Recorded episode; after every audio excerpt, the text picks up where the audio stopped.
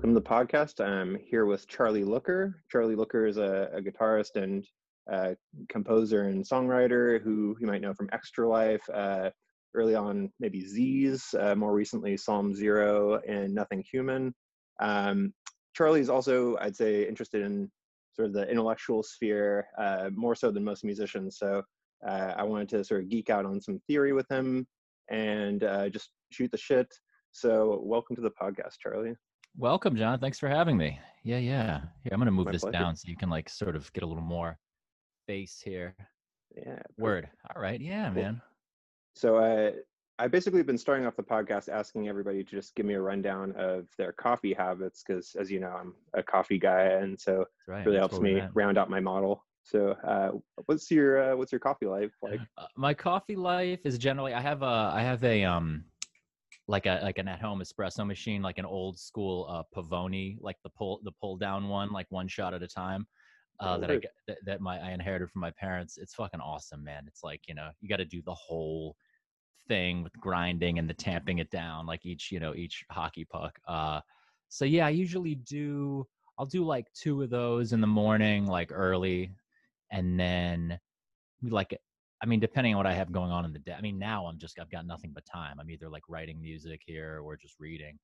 Mhm. Um so or doing these live streams and shit like that. Um but yeah, it was like yeah, two in the morning, then maybe like another one around like two. And then we'll see. I might if I'm doing like a night session of work, you know, like d- doing some weird like after dinner late thing, then I'll do like one or two shots after that.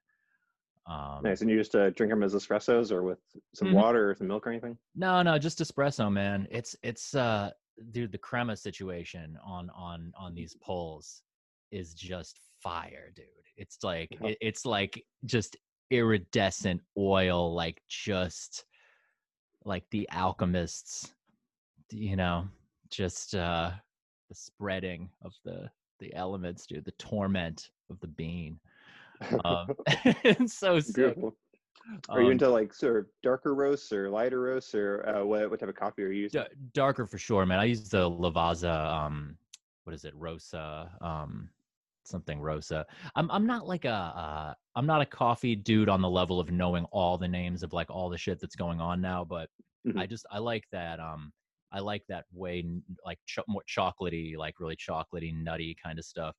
And uh, I think I don't know. It's like it seems like the hip thing with like it, it, with like hip like coffee places it's always like way brighter like this very like lemony tangy kind of bright vibe i know people love that it's kind of like not my it's not not really my shit man you know Yeah, it's definitely not for a lot of people, but uh, yeah, I mean that's the world that I live in for the most part. But I feel like we've been veering to the darker side uh, lately, just because it seems to be a crowd pleaser. So Are, are people liking the darker stuff because because i like um, i mean i'll be honest man like i love going into go get 'em tiger for the hang but i'm I, that style of shit i'm actually like not really i'm more into the stuff over at tierra mia um, gotcha. Yeah, you know what i mean but it's yeah Mhm. but go get 'em tiger the food situation there is super hooked up you know so word. Yeah. Uh, and not to cast aspersions on your polls, dude. Like it's it not your chops are chops. I'm just saying, like you know, the style of what the beans are and whatnot. It's you know, it's Mm-hmm. that bright, it's that bright style. For sure. Cool, man. Well, uh, let's talk about some music stuff. I, I'm curious. Uh, so when I was talking to Ben Monder recently, uh, you know, I was asking him what he's been listening to, and he said the new Devourment record. And uh, we both love Devourment, obviously, but we're both kind of like smarter than I feel like the average person that would like be into shit that's so awful lyrically. And so I'm curious how you think about that, like how you think about stuff that's so violent, but like you know, I don't know. Uh, what's your take on this? I mean, I don't even know if the lyrics are. I don't even know if that's the most ignorant aspect of of them. Really, I mean, the music itself is just so fucking like. I don't know, dude. Yeah, just like flat brim brim hats, dude. Just straight wigger slam, dude. It's such a vibe. it's such a vibe. Um, I uh, like um. I don't know, man. I don't like when I think about what I'm trying to do myself. I'll like lay down all this these values of like what uh, music should be about not just what i'm achieving but what i'm like the way i go about it and my like how it fits into my life and practice and the ritual of like doing you know work and knowledge and all this shit i'm always laying shit down but then when it comes to what i process from the outside, all of those rules and standards just go away, and it's just like often unclear what I'm really getting from something, to be mm-hmm. honest. because, but see, I don't know. When I say I love devourment, it's like, do I love devourment or do I just love watching like beheading videos on YouTube? I mean, you know what I'm saying? I'm not like, I mean, do I like watching like an hour and a half of world star fights? I mean, is that like art to me? Like, not really. So, I, I mean, may, maybe that's just what devourment is, is just like watching an hour and a half of world star fights. Like, I, I, I don't know. I mean, but but but there's chops though. I don't know. It's yeah. You know what I like about that kind of shit? There's this unevenness between the ignorance on the one hand, but then like the intense labor of like on the other hand. You know, you can tell they like rehearse their asses off and like it's actually kind of technical and stuff. And like like there's it's like it's this hyper compartmentalized uh giving a shit. Right. Totally. Yeah, I mean, I guess like does that kind of make sense? Like, I think so. Yeah. There, sorry, there's a little uh, audio breaking up. Um, you can hear me though. yeah, yeah, I can hear you. Uh, so I mean, like, it's funny. I you can tell that it's technical listening to it, but it's also so muddy and unclear and just brutal that it's like, is this really actually even that technical? And I don't know, it might be. I think I like that. That's a cool thing about it too. Actually, the idea that you would put I think that about with a lot of like lo-fi shit in general from different styles that you would put all this effort into like writing and rehearsing these riffs, but then it's like what the riffs are are like so muddy and then how it's recorded is so muddy that it's almost like you're just shitting on all all over the work that you did exactly. or like or like burying it.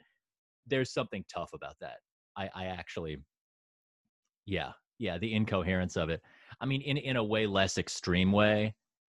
Um and not in the sense of ignorance but in the sense of like putting all this work in and then having it be like muddied up like some of that early uh, ariel pink stuff is like i love that shit and one of the things i love about it is that it's like it's so like lo-fi and muddy but it's like the chord progressions and arrangements are all like super like wrought you know and it's like mm-hmm. it's like so much effort goes into it but then it's like filtered through this like i don't give a shit sounding filter so it it's it has this weird it's like precious but then totally unprecious like thing happening that I I uh, I like a lot. Um, Word. yeah, yeah. Cool, man. So, uh, in in just your regular music practice, uh, I'm curious how you sort of think about projects like you're talking about combining, you know, like the knowledge work of it, and uh, how do you generally like assign sort of like a weight, and like how do you pace your own projects, and just generally how are you conceiving of uh, you know various musical projects and bringing them into being. I guess i mean i usually have one thing that's like the thing like the band that is getting the most uh, priority um as far as like pushing it like playing shows with it touring uh pushing it out there as the main thing that like is going to be coming to your town or uh, whatnot. I, there, there's a thing of like what just whatever you call your main thing, people actually just pay the most attention to that. For, mm-hmm. for, in a weird way, you know. Uh, I mean, obviously increased by just touring and, and doing doing the work on that. But um, yeah, like Extra Life was, yeah, I put that out as that's like that's my main thing than other stuff. But it, it's like, but I, I don't even know if I'd say I put in more actual labor into the into the writing. I think I end up putting the same amount of work and care into the actual composition of all the different projects, you know, but it's just like it's more just the promoting and the and the touring, you know, that it gets really focused on one thing versus another. Mm-hmm. Um but uh yeah, I don't know, these things yeah, they'll they'll be uh yeah like you, you mean like how do i conceive of these projects before they're started or you mean like once they're going or? Or i guess just like you know it sounds like you have a bunch of different projects and i'm curious how you uh like it seems like there's definitely a method to it and uh yeah, I'm just curious, you know, what that thought process is like. This, I mean, this this answer is good so far. Yeah, yeah. I mean, like like a Psalm Zero, like yeah. Well, I guess the concept, but eh, sometimes the concepts for these things change though, because like you know, after Extra Life, like I like Extra Life was just going to be like the concept for that. I was like, all right, I'm gonna have a thing that's just the moniker for me running a thing and that's almost going to be like the moniker for just me in a way or like Mhm. i was thinking of it like like uh like Xiu Xiu or dirty projectors or leviathan uh uh, like for you talking just across spe- spectrums you know like uh like that kind of thing but um but then i ended up making this eh, but then it ended up becoming a little bit more collaborative with the people i was working with and then i and so then then it was a little bit not just synonymous with me and it was like an actual like band uh, even though i was kind of writing everything but still you know they're arranging and having input. And then also then it took on this identity that i was like oh i'm actually going to quote unquote break this up uh not because i hate this shit now but just because it's like i'm in a whole different phase to the point where i would want to do stuff with a different name you know? So it's like sort of like drawing this line of like shedding certain aesthetic parameters because i don't know it's like every, even when you say like oh i'm gonna do whatever i want to do like oh no rules just do whatever it's like a project still takes on a character like you still end up being inspired by the last thing you did and influencing yourself and like the identity of what the thing is and how people perceive it like that feeds you know? So then you're like oh extra life isn't just me it's a thing that gained momentum that now is its own thing so therefore it can die you know um, gotcha. doesn't mean it has to but you know it's just at the time it's like oh okay so but then yeah sometimes these things change too like psalm zero that started off as like i was like all right now that extra life's done i'm gonna do stuff under my own name as a composer for other ensembles like a classical guy because i i get periodically i get you know asked to do stuff like that. It's like all right that's gonna be my own name. And then psalm zero i was like this is just like a fuck it band. Like this is just me and this guy. Uh, this guy andrew was like a duo project at first and the whole thing is just it, it was almost like a punk band. I mean i never make punk music but the, the concept was just like some scummy shit that's Mhm. like not even gonna be like pushed as anything. I, I you know it was just sort of like let's see what happens with it but then it was like oh i started to get more into it it's like oh let's make this not totally scummy and throwaway let's actually like write some shit and then it kind of got more and more collaborative and it became this duo thing so then that was my main band uh the classical shit's on the side you know then i so it's like then it took on that thing of my main thing it has that concept of like uh me and this guy doing a duo thing then i have this huge falling out with the guy um never talk to the fucking guy again so then then the concept is like oh it's my thing it's me doing a rock band so now it's sort of like what extra life was but now i'm gearing it to be more normal and more like a rock but it, it actually this shit all just keeps changing man you know it's it's uh yeah How much of the uh, aesthetic difference do you feel like is like shedding the sort of medieval influence, or is there some medieval influence in Psalm Zero that I'm not hearing? uh th- there is but it's just a little more uh Toned down. it's it's reined into the i mean the song the last faith like that's that's pretty medieval like the the um at least the vocal melody for that stuff is pretty medieval but but yeah yeah it's it's a lot of that stuff is is toned down to an extent um but thing is man psalm zero now the shit i'm writing now like after we're done today is like this shit is the next quote unquote psalm zero record is basically going to be like the first extra life record like okay. I mean, it'll be different because it'll have all this metal shit. It's gonna be obviously different. It's fucking 13 years later, but it's it's it's gonna be weird as shit and very medievaled out. Like, um, way more Word. complex. I'm I'm like I'm just yeah. Well, let's dive into some of this medieval stuff. Uh, when did you first get into that? I kind is of like in uh, college or?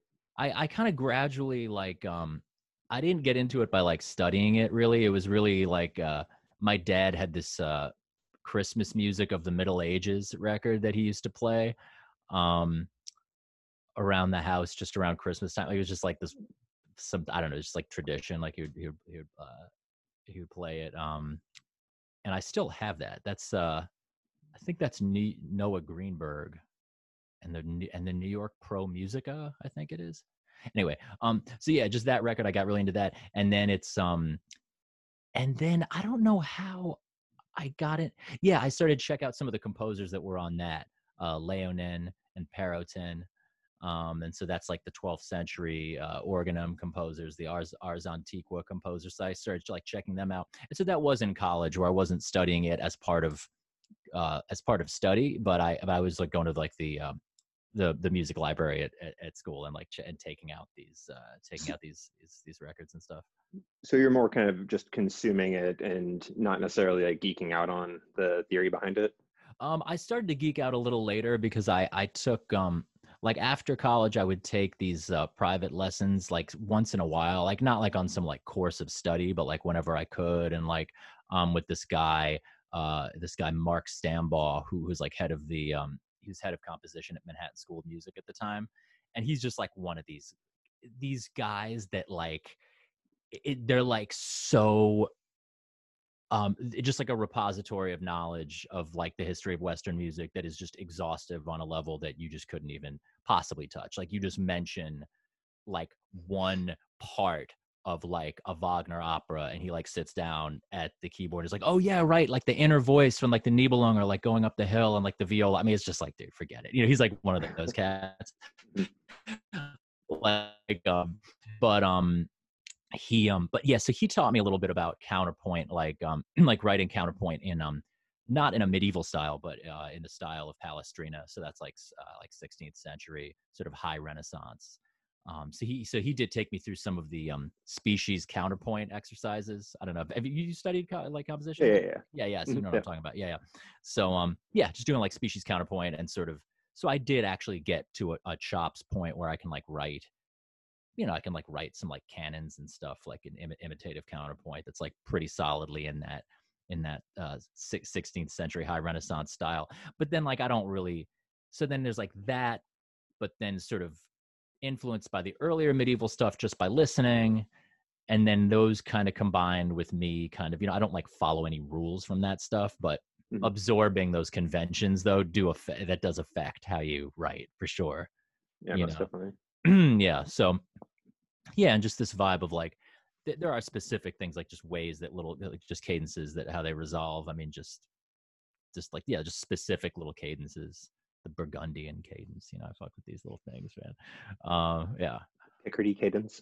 Oh yeah, yeah, yeah. Or is that- Picardy, it's a Picardy third. Yeah, Yeah, gotcha. yeah, yeah, yeah. Cool. So, so yeah, I mean, I'm not like, yeah, I'm no scholar on that on that stuff, but I've done work checking it out. You know, like actually Gotcha.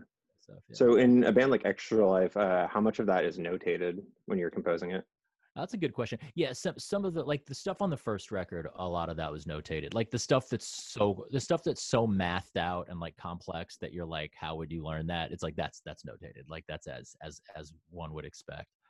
Um, then the uh, yeah, and on the second album to an extent, yeah, on Secular Works and on Made Flesh, that stuff's pretty notated. The later stuff gets kind of simpler, you know, and also the later stuff, it's like it's more like the melodies are kind of complex but then like the other people's parts like i didn't really write their parts as much and it would be like nick would come up with drum parts caley would come up he was playing guitar at that point. Um i played guitar on the first couple records then then caley who used to play violin he was playing guitar on the th- on the third record. Um yeah they'd come up with their own parts and stuff for for that so it's like a little it's like a little different. Um but yeah notation i mean notation is sick dude that's like uh, that's the original sequencer man you know what i mean? But it has like a sort of but then there's that weird social dynamic though to it where it's like a sequencer you're sequencing a machine but when you're notating music in a classical music way it's kind of dark man because you're like sequencing right? I mean you're like sequencing people you're like using a technology. It's Yeah. like it's like cybernetic kind of. I mean you're you're essentially like they have this like code to like read shit and then you're like making this code it's like uh of course there's interpretation. I mean there's obviously uh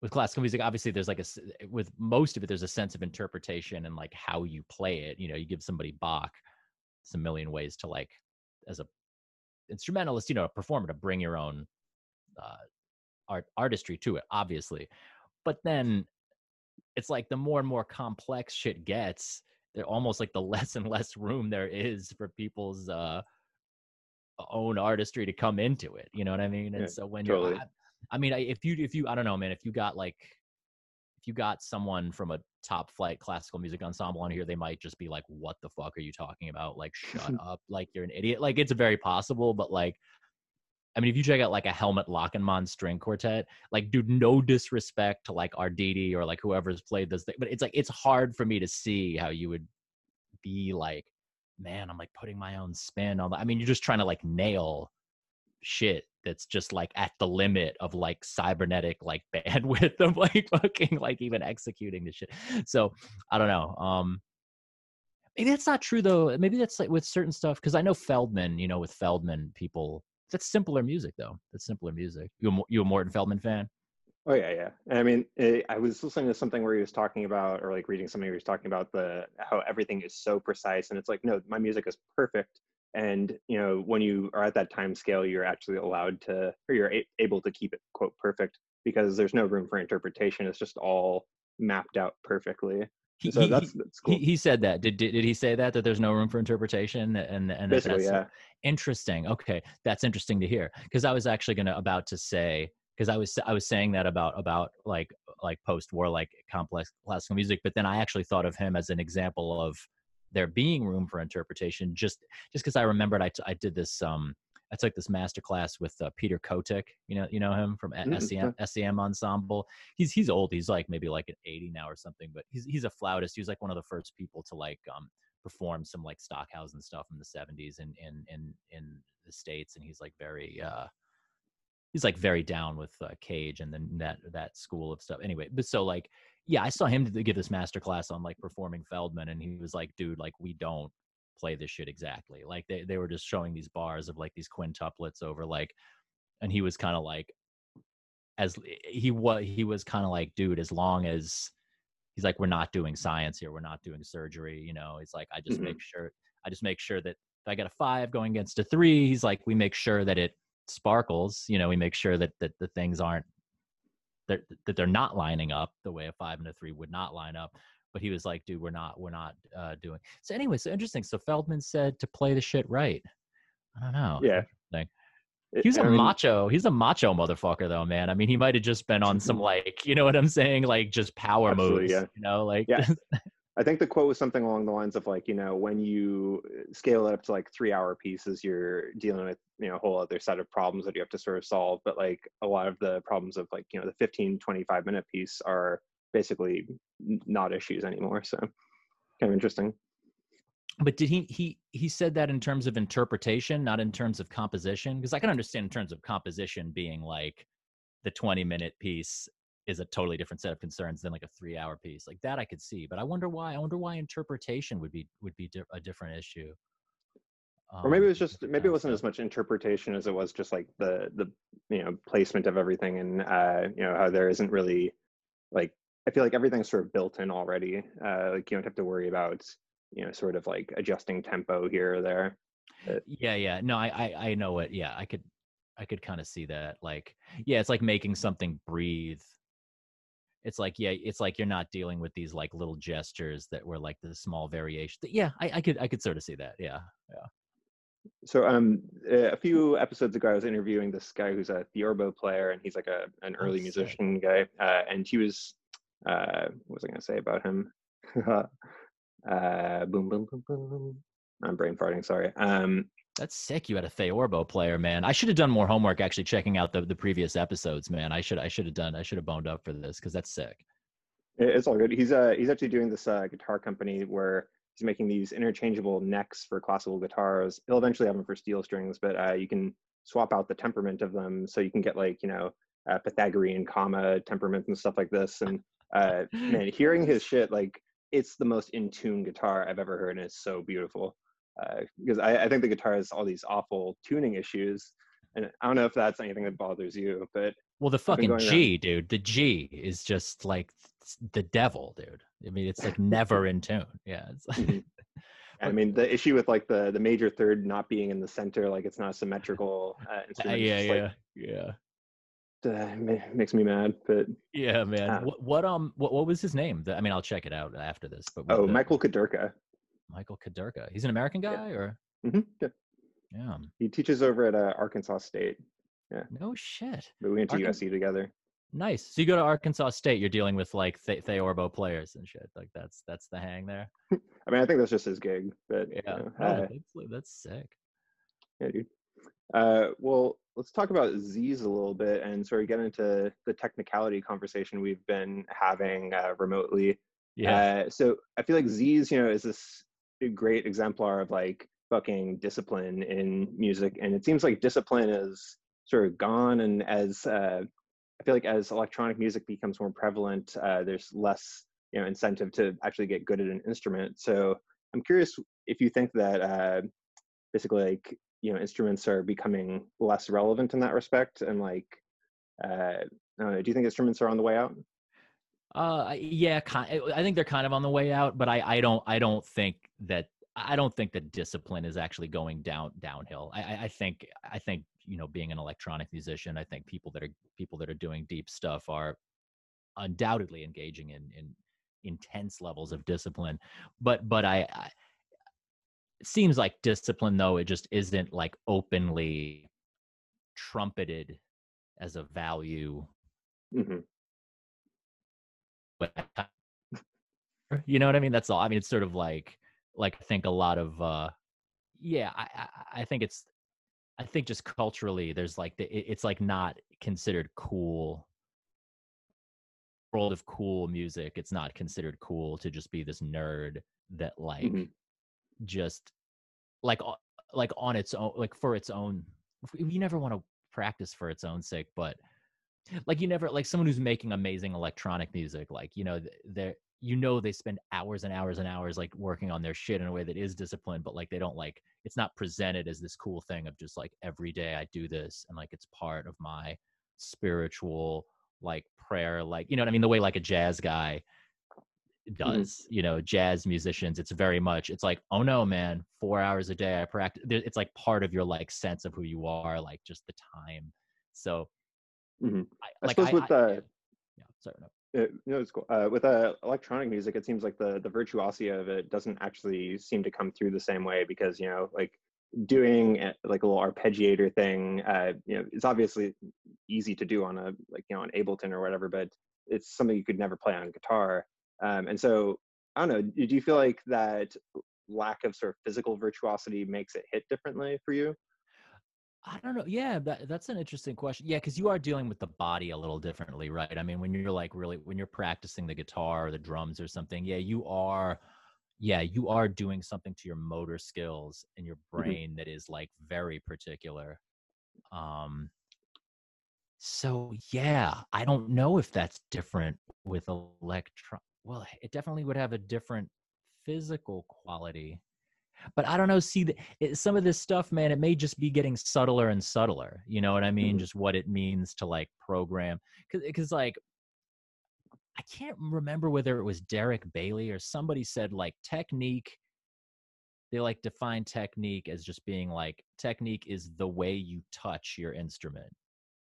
Like they just Hmm. defined it, you know, which is interesting to me. I can't remember if it was Derek, but like it was some guitar player. It might have just been like Nels Cline or someone like you know like not as famous or something. But um, I don't know. That's that's that phrase always stuck with me, like the way you touch your instrument. Because first of all, you're talking about touch, so there's this like physical thing, but you're not you're not even talking about an action yet. You're literally talking about the moment of like a thing physically interfacing with your body. You know, like literally just that moment hmm you know, saying that like all of tech, all of virtuosity, all of technique is in that touching moment and not even in all like of what you, you know.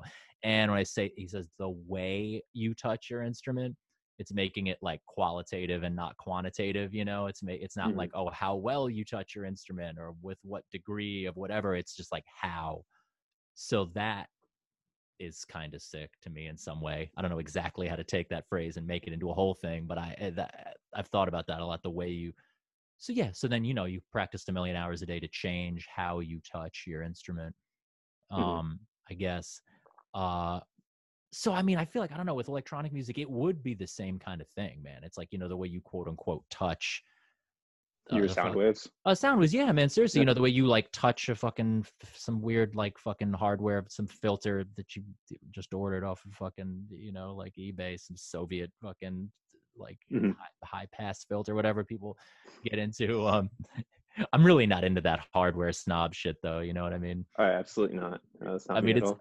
Like, yeah, I I get why that why that shit is cool, but people will be like, "Oh, nothing human sounds cool, man." Like, have you ever thought of getting into? I'm like, "Are you buying?" Because I mean, if you buy me this shit, fine, but I'm not like you know. Um, but yeah, I don't know technique, dude. Yeah, that's that has been a big part of my as a big part of growing up, though, man. Just practicing with jazz and stuff, just to like, um, it's a big part of building self esteem as a kid Mhm. is a big part of you know being like i'm like going to become a man like john coltrane you know like Yeah, yeah. Um, so I was, I was talking to this dude uh, about these sort of like, I guess like models of art, and one of them, you know, that I sort of got into in that question that I sent you and Jeremiah is, uh, you know, basically art as signaling.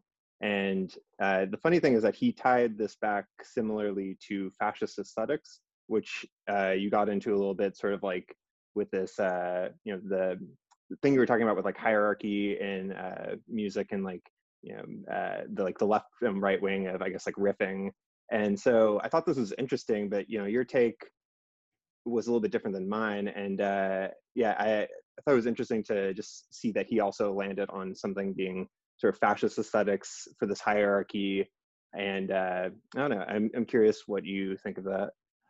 um wait wait i'll put, put a put a finer point on it like um because i can't remember exactly i can't i can't remember exactly how we landed I mean, I guess you were getting into like how the punk sort of DIY aesthetic, you know, is like, you know, all you have to do is like learn the Stooges riff or whatever, and then like Yeah. you have, you know, the uber uh, technical like black metal people who, at the end of the day, have some fucking bunk ideology, and uh, it's just kind of weird to have that dichotomy of left and right with kind of like extreme technique and kind of extreme inclusivity of technique. Yes, yes, yes. Yeah, yeah, yeah.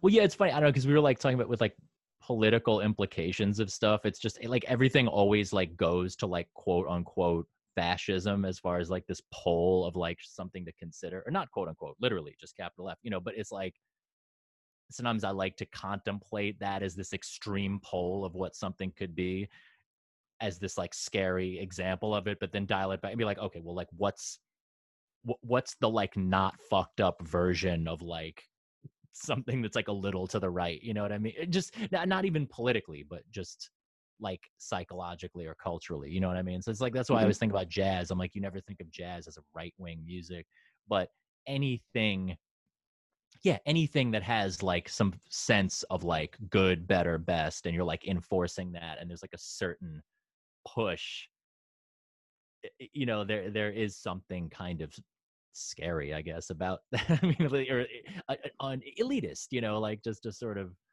um sense of yeah i mean i used to I, okay i don't support this but i mean i've heard that like you know miles and charlie parker i mean they would actually like beat people like, they drag people out back of a jam session and beat them up just for playing some bullshit. I mean, I doubt I doubt that that happened, you know, like a million times, mm-hmm. but I mean, I've heard that. I'm sure that happened at least a couple times if people like were talking about that as an idea. I mean, can I'm not saying do that, but I mean, can you imagine doing that now at like some indie rock show and just dragging some fucking kid off by the scruff of the neck and being like, that shit was weak, dude. You're gonna go home with a fucking black eye, man. I mean, it's just, it, just that psychology, like, it, it's just, I mean, the fact that people were doing that who like aren't, well, I was gonna say they aren't utter psychopaths. Maybe you could say Miles was a complete and utter psychopath. I, I don't know, but just quality control, man. I mean, this is why I keep talking about, you know, slow to Sloterdijk, man. I keep coming back to this, and I've been harping on this like one micro thing that he said is like not even his main thing, but that shit about vertical tension, man. I, I love that, dude. It's just this thing of like, you know, doesn't have to be some dehumanizing hierarchy or some horrific fascist thing, but some sense of good, better, best, pulling you in place, pulling a community in place, pulling, like, I don't know, just that sense of or at the very least when you're practicing having a concept of that even if it doesn't have to be like literally enacted in the world of like oh like you know whatever like Miles gets to beat me up and I deserve it because I suck, or like, you know what I'm saying? Charlie Parker gets to like fuck my wife because like I fucking ate shit at the jam session. I mean, you know, it's like it's not. This doesn't have to be some like literal real life brutality, but having some kind of sense of you know like that hierarchy that drives you to strive. You know, like uh, there's yeah, something. Makes me think. Yeah, Sorry, no good. Makes me think of no, cool. uh, it makes me think of I guess like kind of like the glorification that you see in chef culture, like you know where the you know the cook is like cutting something and you know the chef comes by and says some fucking dickish thing and uh, everybody's like, oh my god, yeah, chef, chef, chef, oh yeah, chef. And uh, I feel like you know being in food, I've seen people grow out of that and just like mature generally, but like uh, there's something to be said about actually, you know, like being straightforward and like you fucking sucked today you need to get better. And so uh yeah I, I, guess i haven't seen any of that in music or in food or coffee in a while and so i don't know. It's somebody... it's there's got to be yes yeah, some quality control you know? But then of course you know we got all edgy like we got all edgy about it and had to make it in this and because it's funny to like take it like like what the fuck were we talking about like you you, you about fitness, signaling signaling fitness. And so I said some shit about like uh talking about like like selective pressure in the scene and like bottlenecking of musical traits. I mean, like turning into some eugenics shit. I mean, you know, it's like obviously that's creepy and like it's taking the stick place, you know, whatever. But I mean, it's not like it's only a couple of steps further than just like giving someone a bad vibe for sucking, you know. I mean, there has to be some like I don't know. It's like but then you know then there's also encouragement and generosity and that's the thing you know it's like jazz culture is like I, I, think it's always been like both you know there's this inclusivity and like encourage everyone to come in and this inclusivity but then also the ball breaking you know what i mean um course then you say ball breaking and hear this on on a more you know it's like so how much of this is like gendered shit how much of this is just the way men the way men throw down versus you know the way women I, like I, I don't know you know i don't you know maybe it's just yeah maybe it's just some male male shit. I yeah. Um, can't remember what I was gonna say. I was thinking, you know the comedian uh, Theo Von. You know that mm-hmm. guy? Mm-hmm. Yeah. I, I'm I'm pretty into that dude, and he um he said some shit. I think it was on a podcast or no, it wasn't a special. He was like he said something about he was he was like like yeah, I admire this guy, I admire him, and then he goes, admire is an old fashioned idea. It's when someone's better than you, but you like them you know, which I thought that's just very like simple and beautiful, man. And it's like that there is something old fashioned about that. Like, you know, like the modern, the totally modern thing is kind of like, well, no one's better than anyone. What, like you think you're better than me? I mean, what makes you better? Like everything's just so resentful that you like can't ever just be like, I know my place, dude. That's Charlie Parker, dude. I can't, I can't fuck right, you know, or like, uh, mm-hmm. I don't know. Like I was in, uh, like I was on that group chat. I was, I was on that live, um, live stream thing with, um, with do you know Tegan Tegan Meyer? Or I, I watched uh, a good chunk of that, but the uh, thing, I, I, know her a little bit. Yeah, yeah. and the th- thing with with uh, with uh, Reza Negarestani was on there. The mm, you, you know him Reza uh, Negarestani. No, no. Oh, he's sick, man. He's anyway. Yeah. Well, so this won't mean as much if you don't know his shit, but he's um. I don't know. He's only a little older than me, but I mean, he's like a very accomplished, like serious philosopher guy. He's not like a he's not like an artist guy who's kind of into it and has some ideas. He's like, you know, making serious work and like, you know, it's like uh, publishes stuff on Urbanomic and shit. I don't know. It's like, so we're doing this thing and it's like, you know, he's, it's like obviously like the cat, you know what I mean? So he's kind of breaking balls and kind of being a little bit arrogant and kind of fucking putting people in their place and interrupting them and shit. And I'm like, this is good. Like, this is appropriate. You know what mm-hmm. I'm saying? Like, there's like, I feel like most people, it's just like, oh, like who's, you know, that's mean and I'm like, well, you know, he's laying down the hierarchy thing. If you want to get up, then you got to give it back to him in some way that's actually meaningful. Mm-hmm. if you can't, then just know your place and just fucking be psyched that he's even there. You know, it's like, I don't know. It's like just hierarchy. I don't know. Just accepting of beauty, the healthy totally. hierarchy. You know, yeah. Cool, man. Uh, I'm I'm curious, uh, as somebody that's sort of been in both jazz and metal, what the different woodsheds look like to you. That's a cool question. Um, I feel like jazz. It's it's super clear because it's like even the term woodshed just comes from jazz. So it's like I mean that's just that culture, man. People, uh, I don't know. People, what what do you do with jazz? You have like a there's like a body of standards. People Mhm. play tunes, you know, people try to do spend years doing the craziest amount of shit. I mean, you, you mean like when I you mean like when I used to play uh, practice jazz or you mean just like in general just what what it looks like in the in the two cultures like I, I mean, I guess to give you a sense, like, uh, you know, I I'm much, much, much more accomplished as a jazz musician than I am as a met- metal musician. I used to do metal back in high school, but I got uh, randomly inspired. I was like, I'm gonna fucking learn how to riff again, and I realized I had no idea how to do it anymore. And so I was like, okay, but I have to have chromatic this and that, and like it didn't. I didn't. I didn't have the same sort of path of how I was gonna approach it. So I was like, how do people practice metal?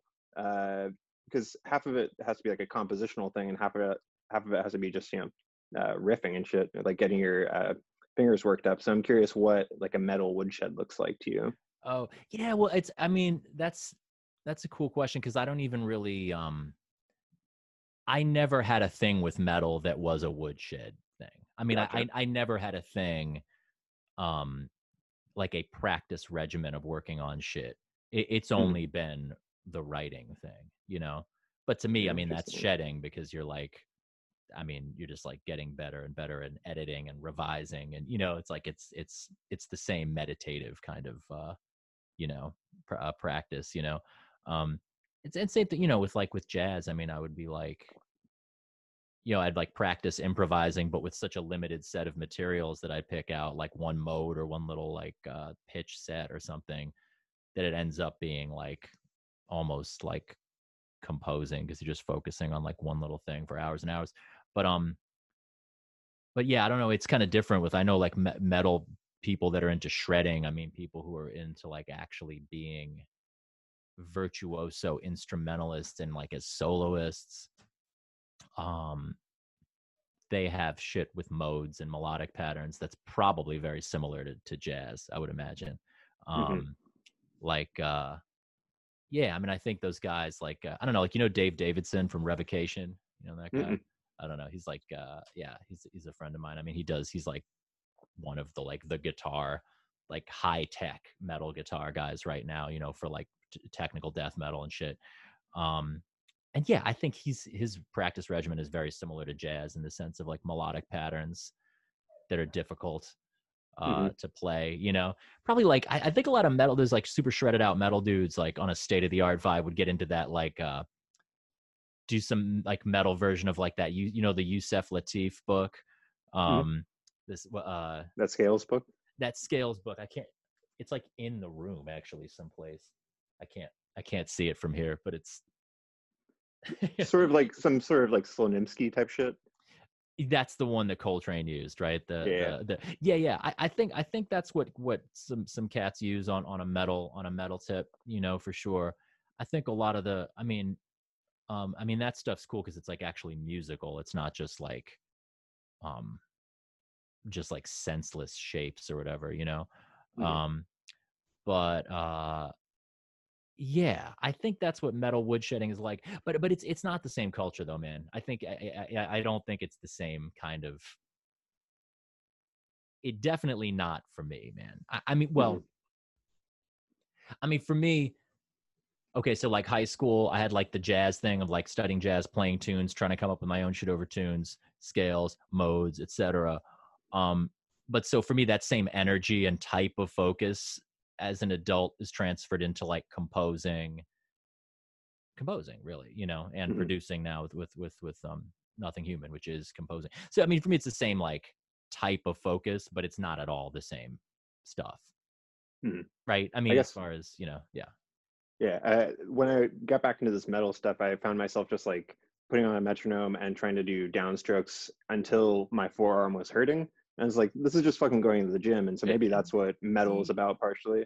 Nah, man. I mean, it's only, but but I mean, that shit is only like you should only practice it if you're like that's what you want to write and shit. I mean, you know what I mean? Mm-hmm. It's like it's not like it's not like in 1980, like it's not like Kirk Hammett like came up with the idea of doing that kind of picking and then just like was like, oh, I'm gonna get I'm gonna get really good at that and then write some riffs based on that. I mean, you know what I mean? It's just more like you start writing writing some riffs and you're like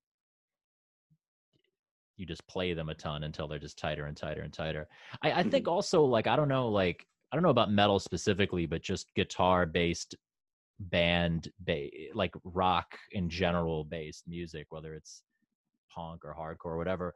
I mean, even with even with punk where it's supposedly like fuck it or whatever, I mean, people rehearse a lot. You know, like Mhm. bands rehearse a ton. So I mean, a lot of the practicing gets done with like rehearsing. You know what I mean? Like, I mean, classical cats will like practice for years and hours and years, and then, you know, but then like when it comes to actually like getting a piece together, I mean, they'll fucking run it for like 20 minutes and, and just go nail it. You know what I mean?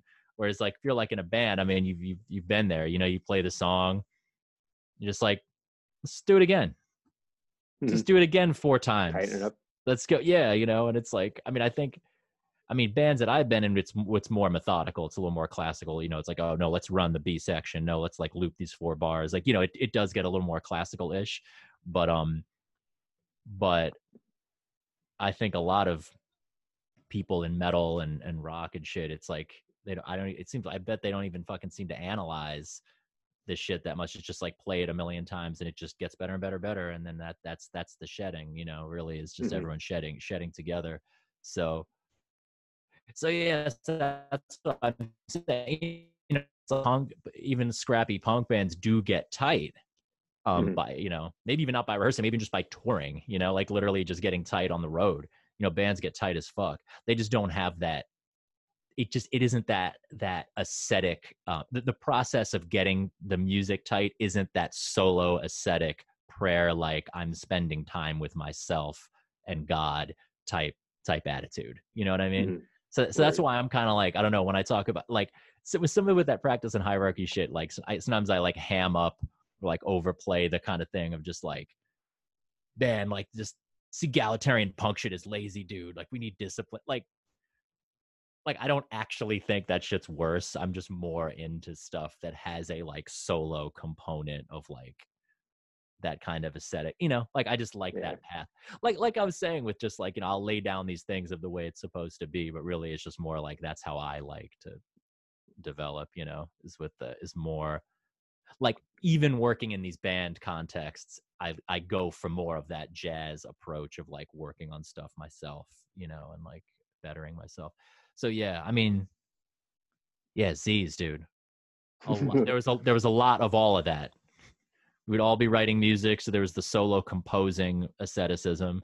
We'd all be practicing each other's pieces religiously solo, and then getting together and running it in a in a rock band way of us all rehearsing the shit a billion times. I mean, that shit was just like labor. Now, in college, I was really interested in making like excessively complicated music, and I found that it always failed because nobody wanted to play it. And I'm curious how you find cats that are interested in actually putting in the time and like you know doing complicated shit. Is that just a New York thing? Yeah, it's a it's a New York thing.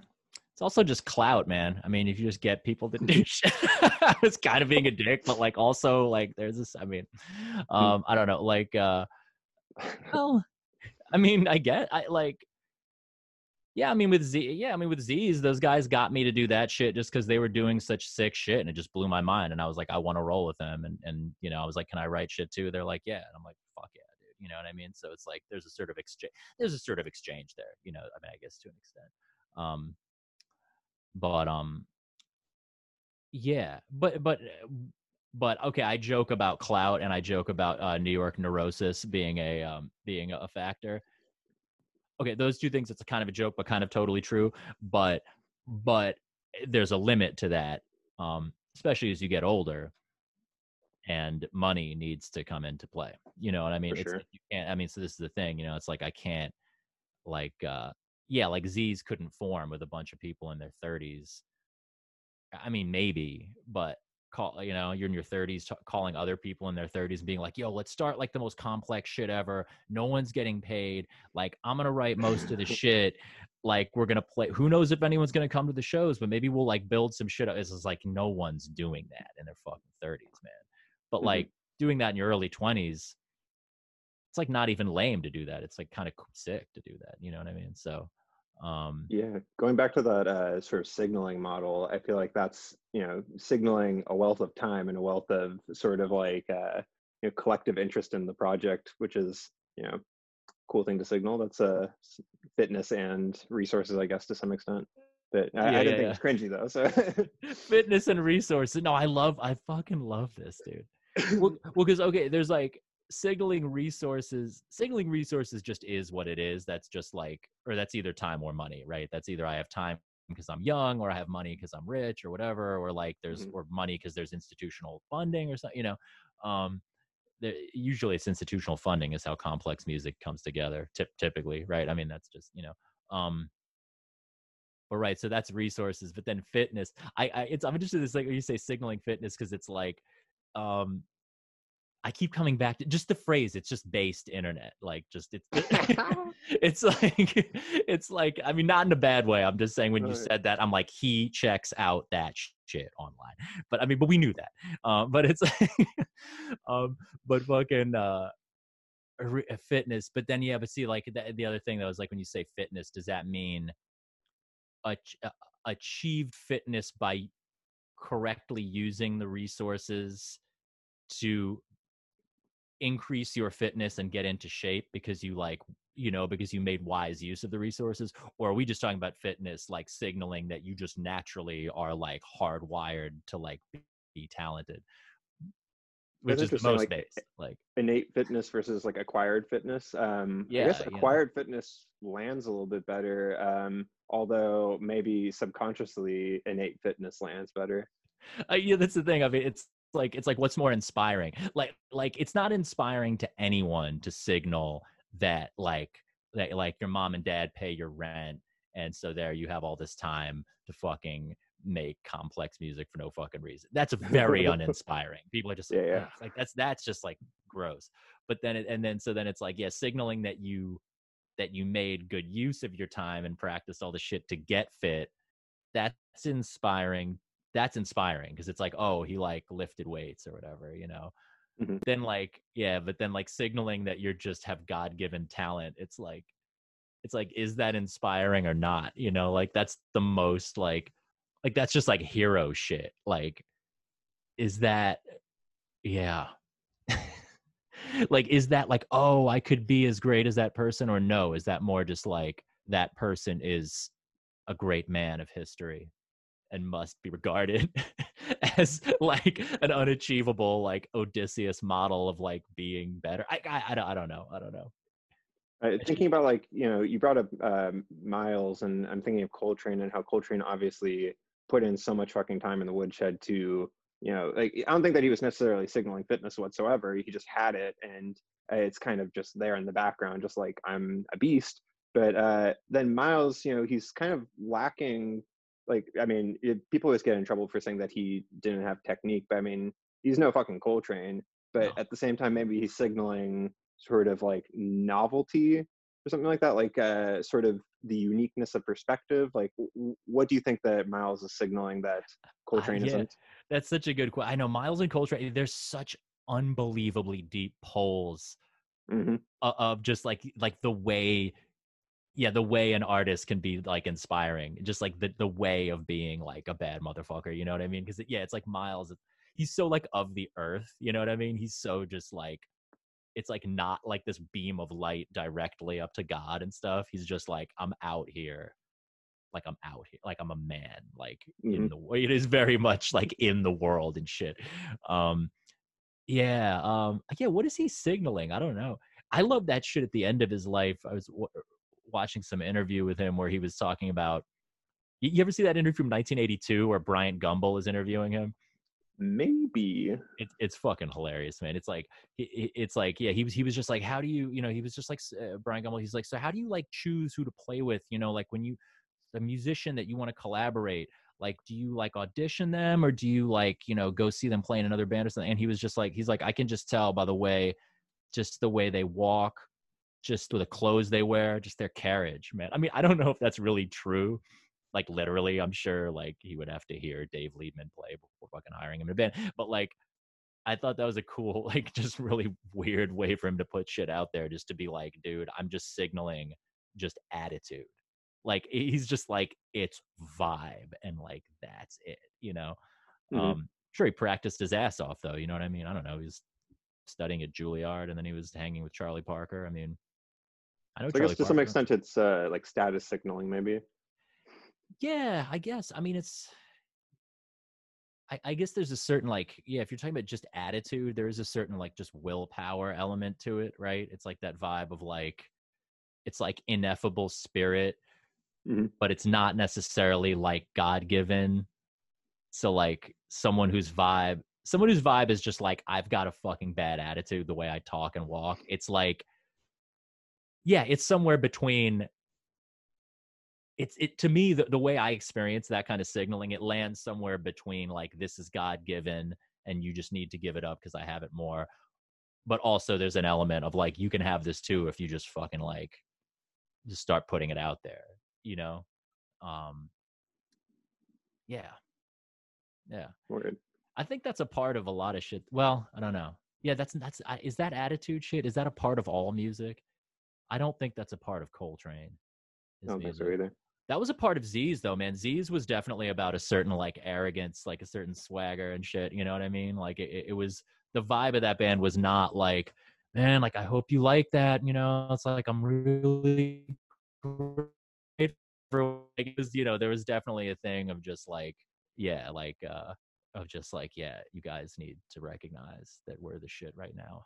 You know, in New York. like I mean, humorously, there's always a humor to that. There has to be some humor to that, but um yeah yeah signaling though it's like that thing about signaling it's like i love it and i hate it man i i love it i, I love that you're bringing it up so i have no objection that you're using that word but it's Mhm. like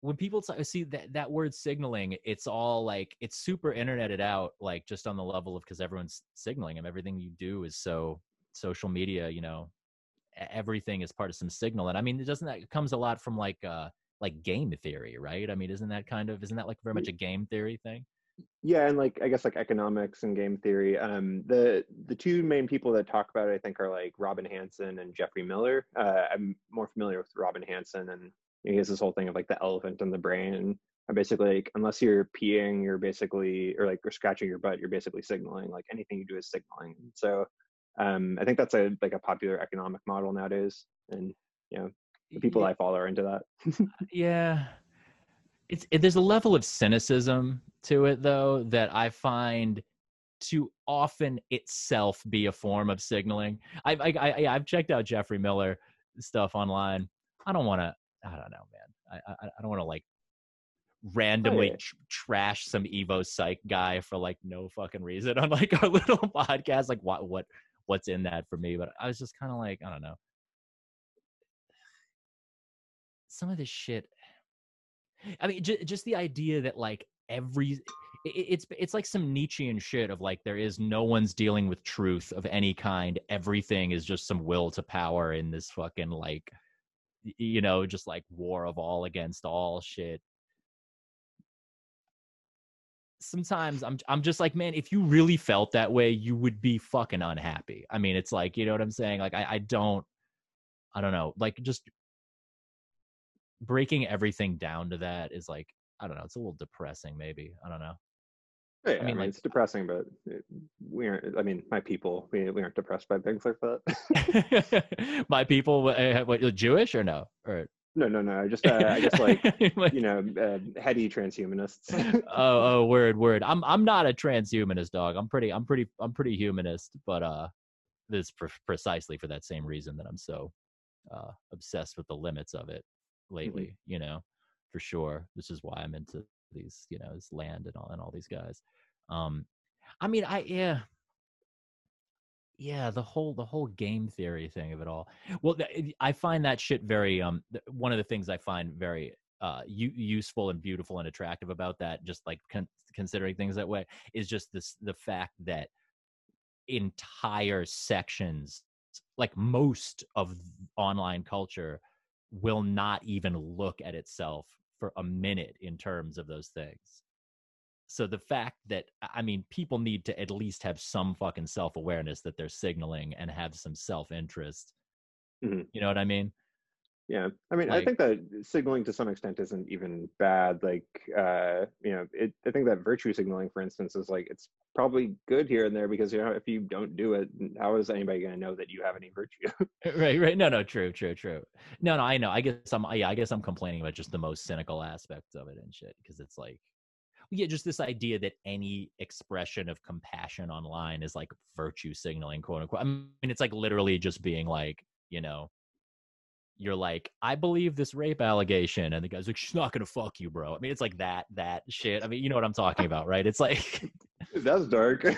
well that's that's all day online. I mean right? I mean you've seen this. I, yeah yeah. See Yeah. maybe maybe you're less creeped out by the shit because you you've you've gone less you've checked out less of the extremes of how creepy it gets or something You know what I mean? like I, I don't you're not familiar with that trope? It's just like some, some I guess like I, maybe I've seen a little bit of that, but like just just, I- just just like some woman's getting just verbally abused online and some guy's like yeah it's kind of fucked up and everyone's just like she's not gonna fuck you bro. Stop virtue signaling it's just like jesus christ man. It's like the guy, the guy was literally like get your hands off of her you know? It's like that level of like fucking in any case um but no no but i the signaling thing is it, it is important to consider because i do have i mean i have friends who i love dearly and they're very smart but they're online screaming political shit where i'm like man i'm not even saying I, you don't believe this i'm not even calling you a liar but i'm like have you not even considered for a, a second at least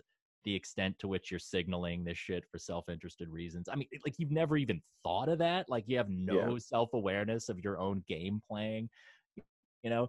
Doesn't mean it's all bullshit or you don't really have virtue but it's like dog like Mm-hmm. this is a mm-hmm. game that you're playing to some extent dude you know what i mean it's like no, totally. you know yeah especially when you're not like trying to do anything in the world other than just say opinions online it's just like bro like i don't in, in, in any case but but yeah but there's virtue signaling and then there's vice signaling or not i mean people don't call it that but like tough signaling you know what i mean so i think uh, like Uh, What do you mean by that?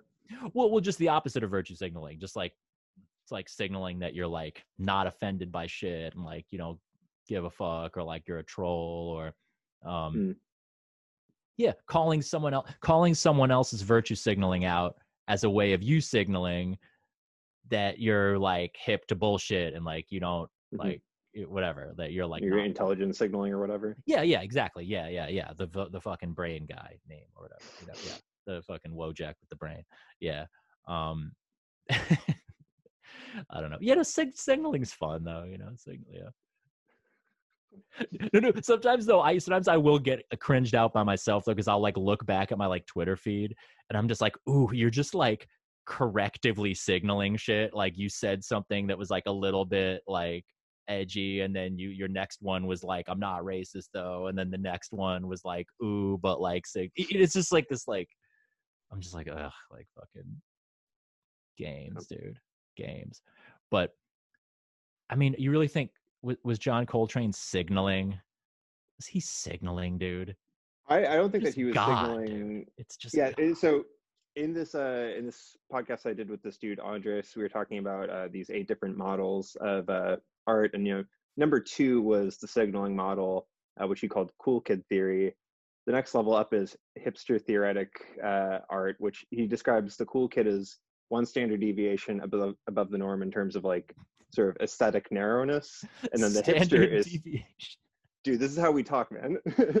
uh, This so is the, most in unesthetic shit. I'm sorry. Okay, no, keep going and shit. Uh, so uh, you know, hipster theory basically it's like two to three standard deviations above the mean for uh, aesthetic narrowness or like assertiveness. But uh, the one of the models after that he was getting at was like attempts at the sacred, and I feel like that's what Trane is all about. It's just like uh, you know all the all the technical shit that goes into it is to serve a purpose of ascending, you know, and it seems like there's like a genuine desire for something greater than himself and that's why i feel like people worship him these days because you know he was so fucking you know like there was something so sacred obviously about what he was doing So when you say going something beyond himself, that would mean that he's not signaling anything. He's just doing something for its own sake. I mean, is that? i guess so yeah because I mean, I think- signaling? yeah. No, sorry. it was like some sort of like spiritual you know path i thought so um I, I don't know who it would be signaling to, um, other than to like you know God or whatever. Because because signal. I mean, to me, signaling means. eh, To me, that it implies uh, uh like instrumental uh instrumentality or uh instrumental like i don't know the word like um like you're doing something not for its own sake. You're doing something for the purpose of it a- achieving something else right? I mean you're like signaling if i'm trying to signal fitness like if i'm playing sick riffs in order to signal fitness then it's not about the riffs. It's about what i can get by people seeing me as fit or whatever. Mhm. you know? I mean it's about attracting a mate or attract or achieving status uh it's not for its own sake signaling always is about power i mean it's about gaining power Mhm. uh through instrumentally like just something yeah something in order to get something else so that's why i don't what is this model that you just said i don't fully get it because he's saying but you're, The you're attempt at the sacred. Yeah, I mean, I guess the he's defining some sort of God that you're striving for, and you the God can be whatever you want. And I'm not sure what Coltrane's God was, but I mean, um, I feel like in you know doing that sheets of sound shit, like it's like kind of like almost like an altered state where you're like you know if if you look at like some like Sufi shit of like dancing around until you know you're dizzy and you get into this altered state, maybe that's something more akin to what he was doing.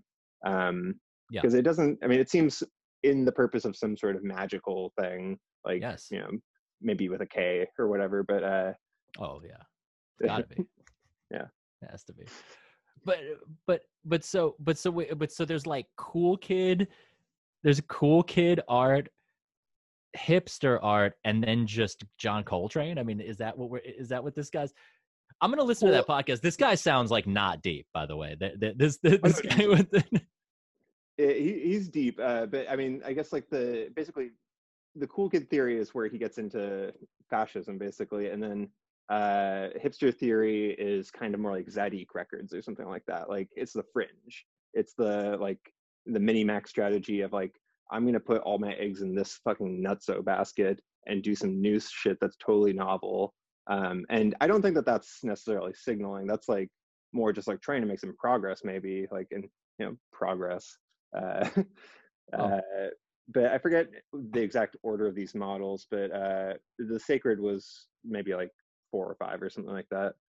but but what is it also dude standard deviation i mean that, that's a term from iq testing right or or or psychometrics or no Just Or just- statistics. statistics in general But Mhm. so how so how do you put this in in so how does this model into like statistical Dude, this is just my people. but but I mean, what is that like but you're not We're talking about stats Bayesians. so- but, but but but you're talking about vi- uh, vibes like vibes here and shit as far as i mean you're talking about qu- qualitative things not quantitative so how so how what does he mean deviations above and below it's like I mean, I, I guess uh, to these sort of like transhumanist rationalist people, uh, you know, everything is kind of like a probability distribution. So, right ah, yeah, I roll. I, I, I Uh, guess i mean it's um Well, I mean, like, okay, like taking Tzadik versus like, uh, you know, just somebody that's into whatever is cool now. Like, the Tzadik person is going to be so much less, like, they're going to be so much rarer of a type of person okay in terms of like their aesthetic preferences. Okay, uh, so um, okay, so so so so you're talking about the the the number of this is statistical distribution of, of Mhm. wa- uh, ways that people uh, engage music or, or Yeah. So if you have like normie at the center of the bell curve, maybe then Right. like, you know, the cool kid, and then, you know, very few hipsters. okay okay okay yeah yeah yeah no no I could I I- could I And could those are your what you mean. Zorns. right okay so really you don't think you wouldn't put Zorn in, in sacred you'd you'd put him in hipster huh it's okay. The hipster's a, a wrong word for it just because it has all these connotations and like you know uh, the hipster's generally pejorative but uh i mean i think that i could see him as being sacred as well but i mean john, john coltrane just you know reeks of sacredness is, is so- the ultimate yeah yeah yeah. No no no no no no for sure. Um and this is does does this mean what people are achieving or kind of just more the orientation of what they're going for I guess it's just like the artistic model of what they're up to. of of what they're i say yeah yeah yeah. Yeah yeah. Well yeah It's that's like- about yeah that's about right. I mean Like another example that he got into of a, a model is like exploration of state space. And so that's uh, kind of like, I guess, you know, if you're trying to explore every single rhythmic variation or every single sort of like temperament quality, and you know, this guy's really into like qualia, uh, as they talk about it, you know, in terms of like uh, consciousness, you know, philosophy of mind stuff. i'm interested i don't know shit about that i find that interesting yeah Um, I have curiosity. Do you believe in free will? Uh, I, I don't even I don't I don't talk that way, man. I, I don't I don't I don't really talk about believing in you know For sure. like I actually don't even really yeah, and I don't mean that as as a um. I don't mean that to be shitty, like I don't. it- But I, I actually just the idea of like, do you believe in or not believe in? It's like, Mhm. to me, even saying I believe in something is kind of just this poetic way of like whipping up some kind of vibe and shit. You know what I mean? If you had said, "Do you believe in God?" I would say, "Yeah." Actually, that would be my that would be a Oh, thing that I would that I would be like, "Yeah, I believe in God." But it's like, if you were like explain that, I'd be like, ah, "I don't really, you know, feel like that." You know? Um, Yeah, it's a But- but- poetic way to reduce something that's too big to describe. yeah or different people want to talk about but i would never be like i don't believe in free will or i do that's just not a, a word that i would start messing with in order to Mhm.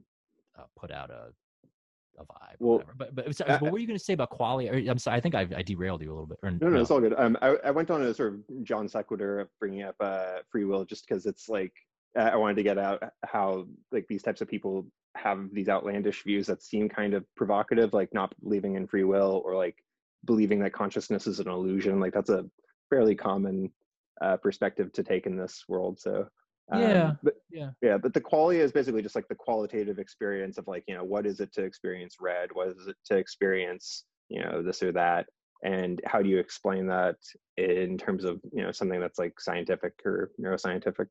Mm, word. Uh yeah i don't know.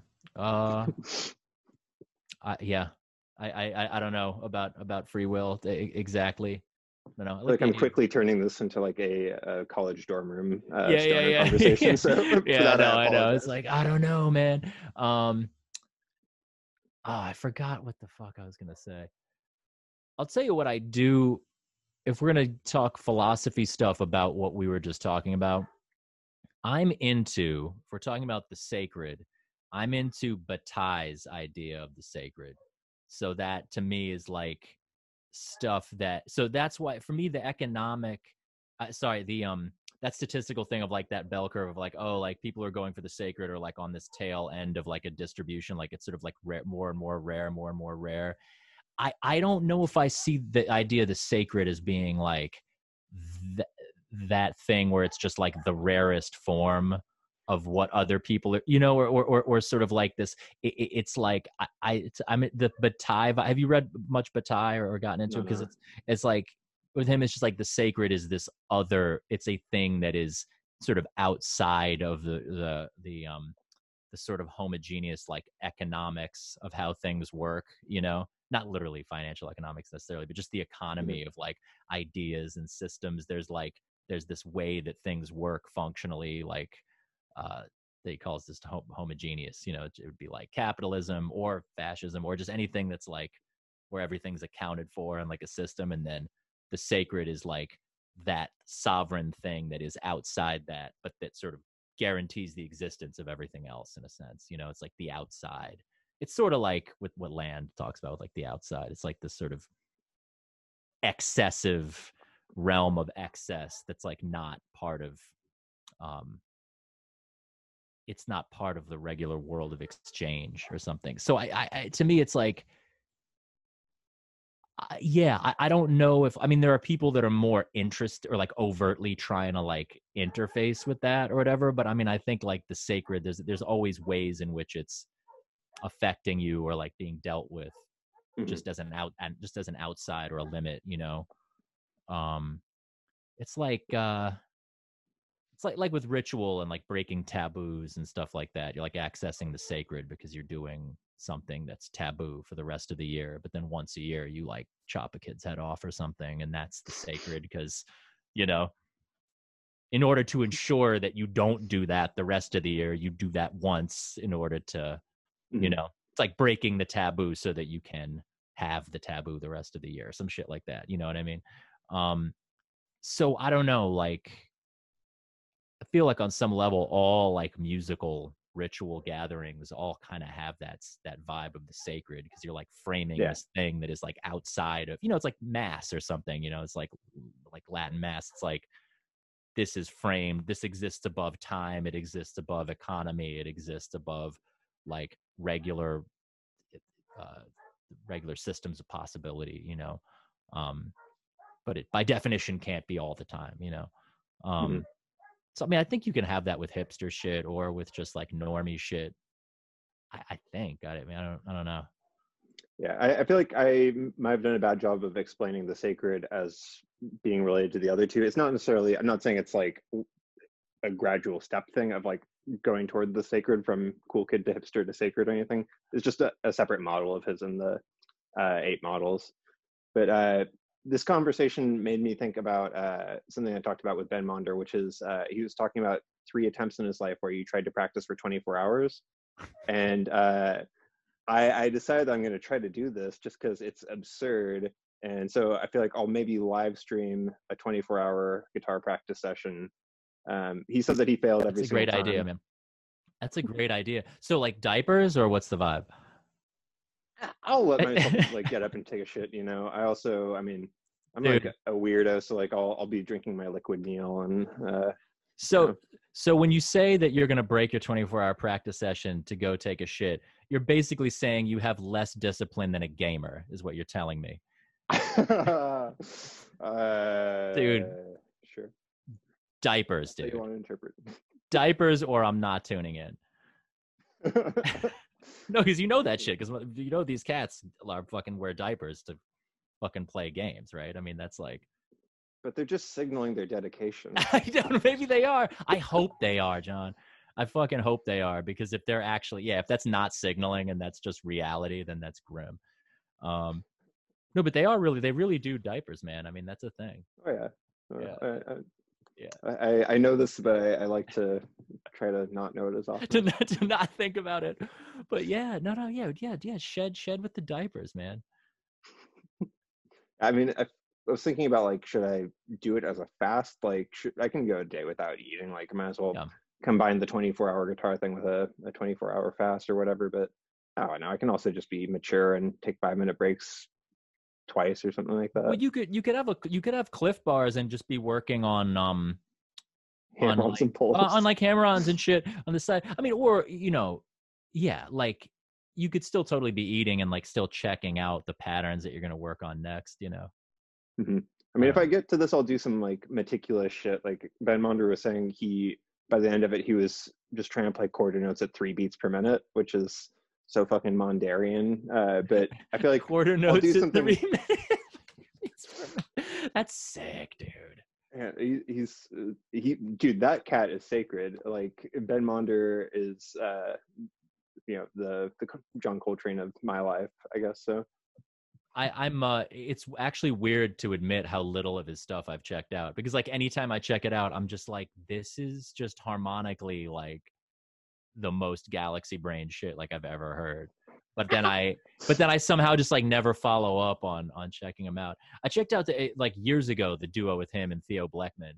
Mhm. I mean, I know that's like sort of like probably level one, you know, for checking his shit out, but it was awesome. uh, do you uh, dig Theo Bleckmann as a singer? Yeah, I do actually. Although I've only heard him in that. I don't even really know his stuff, you know. Mhm. Yeah. Word. Uh, what other singers are you into in that sort of uh, vein? Um, I don't know about in that vein. I mean, I don't listen to a lot of singers that are really like experimental music type type singers. You know, I mostly listen to like just like rock, rock and pop singers, you know, mostly. I mean, and the early music stuff, you know, as well. Um you know, I'm into I'm into Depeche Mode, man. You know, Dave Gahan. You know, I'm into uh, you know, really into Morrissey. You know, I like those British kind of singers. Uh, I don't know. There's vocalists that I I take no I take no in, uh, influence from, but a lot of inspiration from. Like you just wouldn't hear it at all in my stuff, but it's like just huge for me. David Tibet, you know, like he's just like my favorite. You fuck with Current 93 at all? Are you? Oh, uh, a little. I, I'm more of a, a coil guy. yeah. Coil are amazing, yes. Uh, but yeah, as far as uh, I don't know, he's just one of the greatest vocalists ever. I mean, it's just like this makes no uh, it's utterly unapparent in my own singing that I that he would be a hero of mine, but like it's huge, huge inspiration. But yeah, for my own shit, yeah. I mean, just um, yeah, Morrissey, Dave Gahan, and fucking um, and fucking medieval music, man. You know, really, Word. is the vocal styles. Now, you mentioned current 93. Is there any esoterica in your life or like any sort of like occult stuff that you get into? Somewhat. I mean, I was really um not currently so much but i was i was it's not a life path for me i'm not like an, an esotericist or or a, a magic uh, practicer really um in general but i um for a while like when i was like i believe in that though mm-hmm. i mean that's a very broad thing to say but i i am that shit is real um but i uh yeah so like ar- around like 28 to 31 roughly which is Saturn Returns. I mean, that's like a real thing. Like I, I, um, yeah, I was like going really deep into reading Gnostic stuff, um, the Corpus Hermeticum, and just Paracelsus, Paracelsus, however you say that. Um, definitely reading a bunch about alchemy. Read a ton about of of Jung stuff on on alchemy and um, and astrology and stuff, and his uh, his sort of um, eschatological, the, the, sort of eschatological Christian stuff about the Antichrist, and getting really into um getting really into current 93 around around that time. So yeah i mean i'm into it man. You know i'm into I, yeah I, i'm into alchemy. I mean i'm yeah i'm into it on, along the lines of jung. I'm into alchemy as uh, as proto psychoanalysis pretty much. Um or proto like psychotherapy you know? Um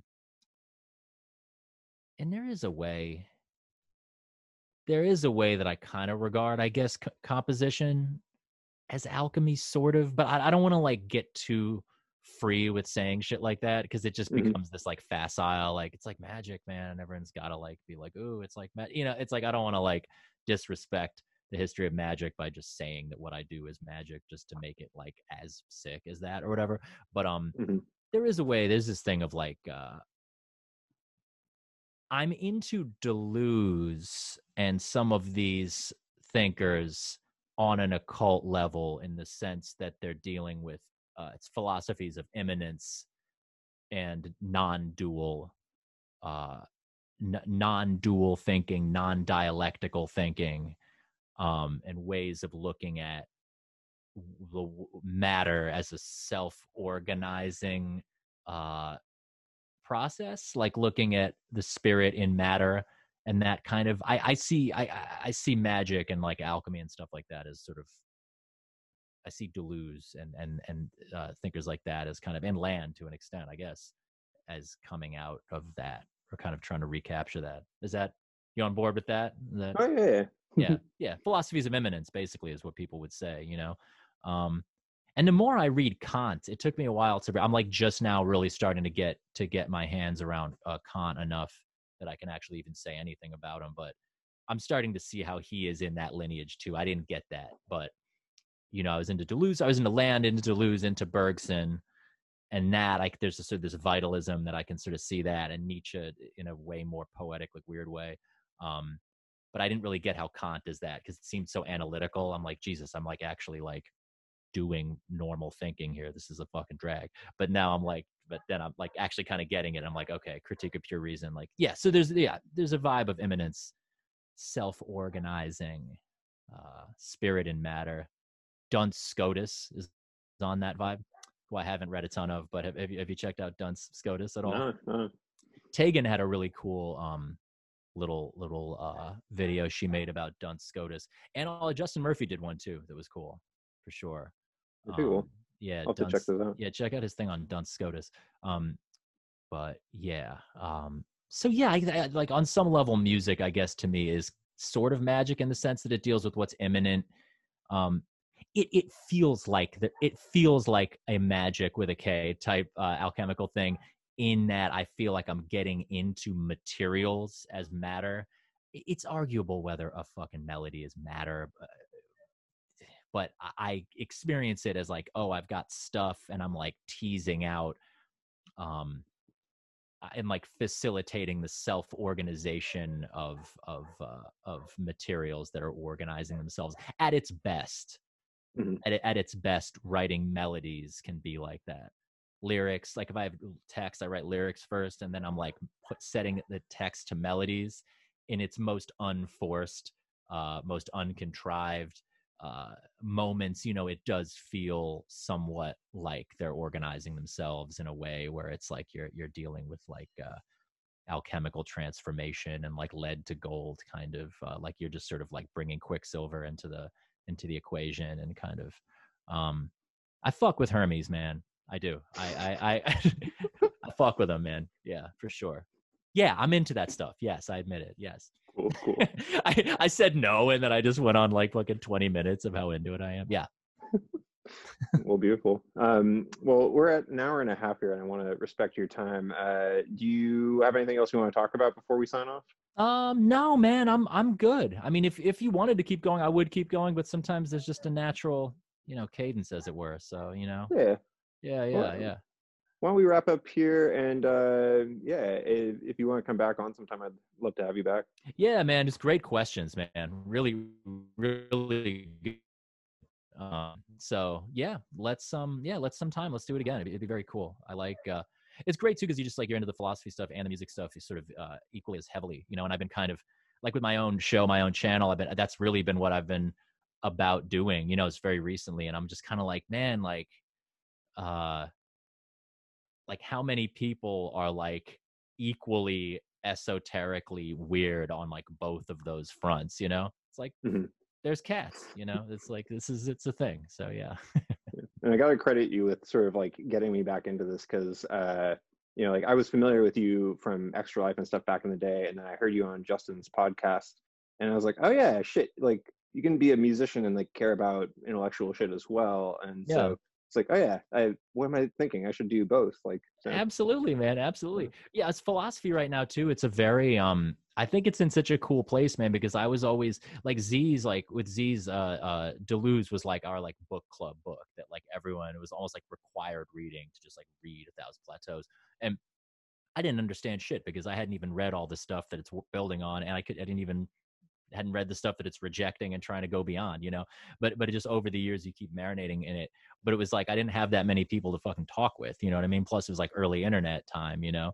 So it's like mm-hmm. early 2000s. So it's like now there are all these young people, man, like you know, younger than us, like just straight up kids who are like you know, they're like not in academia. They're not trying to be professional academics but they like really give a shit about this stuff and are like really checking it out and are like on YouTube just talking about this shit. It's like sick, dude. I love that culture, yeah. man. It's really like absolutely people people want meaning, dude. In a world where none is given, well, because it's like these inst- these institutions, man. Nobody believes in shit anymore. As well, they should not. You know, it's just like mm-hmm. people aren't getting their meaning from the New York Times because it's lies people aren't getting, you know, NBC, uh, fucking MSNBC, Fox, whatever. It's like that's not happening. College, no one believes in that shit anymore, especially the humanities. Oh yeah. so it's it's just yeah, like you know what I mean. I mean science, yeah, you can learn how to do science because that's still science. But as far as like humanities and social, I mean, it's just like it's so like cucked for lack of a better word there's so many better words but i just wanted to say that um but yeah like so uh, yeah, that's why kids are into philosophy now, man. People are turning to it because people want to, and it's it's happening in a DIY way. I fucking love it, man. Word. Well, uh, next time we talk, I'll I'll have sent you some uh some of my transhumanist manifesto type shit, and we can please, go on that. And you can criticize please, it all you want. Please do. No, please do. Uh, I'll tell you though, man. I keep I keep um yeah, man, I don't want to be too much on his nuts, but I've just been like really checking him out lately. That guy uh, Reza uh, Reza Negarestani, check out his shit, man. This uh, this essay, uh, "The Labor of the Inhuman." Mm-hmm. Um, mm-hmm. he he's a guy. I don't really know his shit that well, but I, he's a guy who I think is like getting into he's totally part of that whole scene of like Nick Land and and people who are about the like you know he's like totally up to date with the like anti-humanist transhumanist kind of thing but mm-hmm. his concept of what humanism has been is like this very weird forward looking galaxy brain type uh commitment to updating the idea of the human along the uh keeping it updated with everything that's going on which might seem to be anti-human i don't know there's like mm. but of course you're saying transhuman you're not saying anti-human oh yeah no no i'm i mean like eh, I'm I'm more of the sort of David Pearce school. I don't know if you know David Pearce. He's nah. like he's a fucking lifelong vegan, and he's all about just kind of like uh, trying to engineer out suffering, stuff like that. It's kind of like like veganism on steroids. Um, uh, all the stuff about like you know uh, valence and like how to basically have neurological states of well-being, and I mean basically that equates to like you know pharmacology. but uh, yeah, I'll send you some shit and you'll I'll see what you think. Yeah, yeah. I mean, if stuff is real, it, it has to be dealt with. I mean, this is this is why I'm into just like some of this edgy internet shit. Like some of it's dumb, but a lot of it is opening your mind to stuff that people don't want to think about like what you're talking about with like just like pharmaco like you know yeah just admitting to the extent to which things are chemical or biological and stuff that feels inconvenient or weird i'm very mm-hmm. on board with moving forward based on just yeah hardcore scientific shit that i'm not i'm not i don't have so much of a head for that which maybe means i should i should go deeper on it you know Word. So, so, yeah, so send me so send me some of that man for sure yeah qualia dude yeah. that sounds like a medieval fucking notation or something, right? Like a qualia. I don't know. It sounds like some fucking like like a, a half quaver or whatever. yeah, yeah, yeah. Some shit like qualia. a, a qu- quilisma, some shit. Anyway, word, dude. Thank you so much for having me. Yeah, thanks so yeah. much for joining me. It's uh, cool talking to you, dude. Yeah, likewise. I'll catch you. I won't see you at your fucking job. I'll have to see you at the internet because you're. Or no, are you still? No, the place is still open, right? Go get him, Tiger. Well, yeah. Uh, so I do like quality control for them. So I, I, I was only at that cafe like every week, like for a few hours. But uh, oh, yeah, I, am just at home in quarantine until yeah. shit gets a little bit more normal. Rough. Yeah, man. Cool. Well, then, I'll, yeah, I'll just catch you online, man. Beautiful. All right. I'll see you in the future. Peace.